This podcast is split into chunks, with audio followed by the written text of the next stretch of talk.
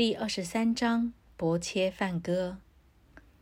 持国说：“正法之田，巨卢之野。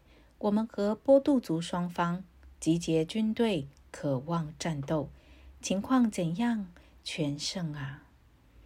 全胜说：“看到波度族军队已经排定阵容。”南迪王走进老师德罗纳，说道：“请看，木珠王之子猛光。”你聪明的学生已为波度族大军排定阵容。老师啊，大弓箭手们英勇善战，像步军和阿周那一样。其中有萨蒂奇、皮罗刹，还有大勇士木主王、勇奇、显光和战胜布卢的贡提坡舍，英勇非凡的加斯王、人中雄牛狮皮王。勇敢的玉达摩尼鱼、优多罗摩遮和基昂、德罗波蒂的儿子们，他们全都是大英雄。你要知道，在我军中也有许多著名将领，最优秀的再生族啊！听我通报他们姓名。你皮斯摩加尔纳百战百胜的慈悯马斯和皮加尔纳月兽王的儿子广生。许许多多英雄为我奋不顾身，手持各种武器，个个精通战争。我们受皮斯摩保护，军队的力量无限；他们受步军保护，军队的力量有限。大家按照分工，站好各自的位置，把住所有关口，注意保护皮斯摩。为了让南迪高兴，巨鹿族的老祖父高声发出狮子吼，雄赳赳吹响螺号。顷刻之间，军队中众多螺号和喇叭、铜鼓、大鼓和小鼓一起鸣响，闹嚷嚷。随即，黑天和阿周那他俩站在大车上，车前驾着白色骏马，也把神圣螺号吹响。黑天吹响五声螺号，阿周那吹响天寿螺号。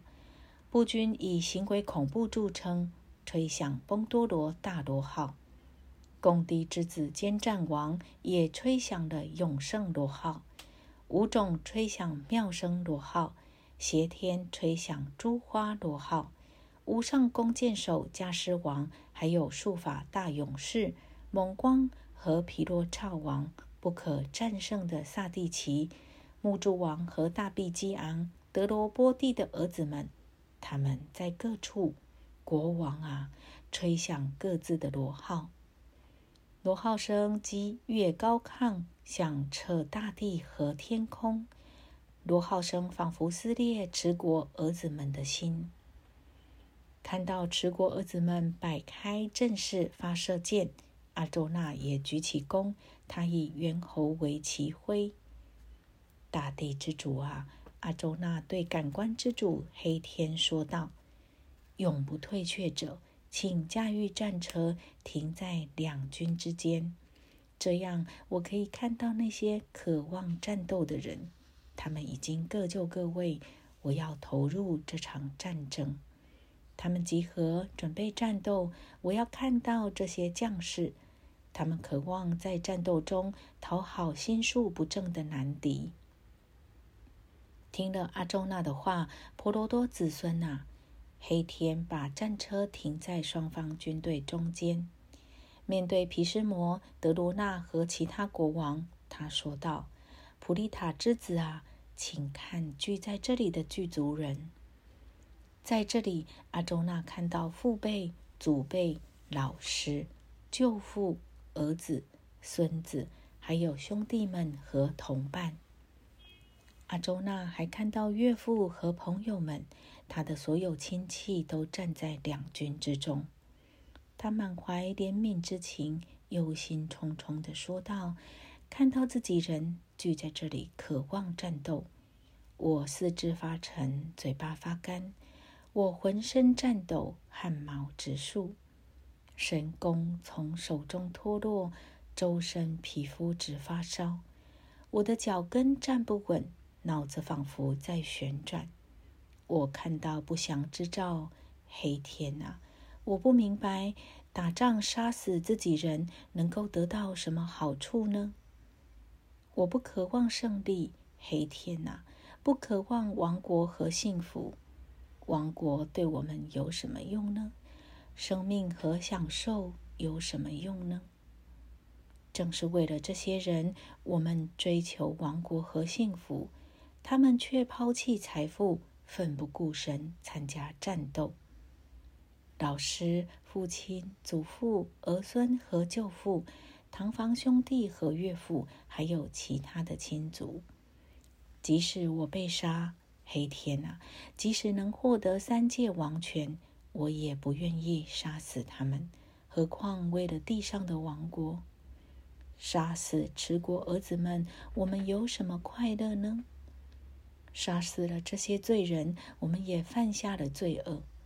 不能杀死我们的亲族持国儿子们，杀死自己的亲友，我们怎么会幸福呢？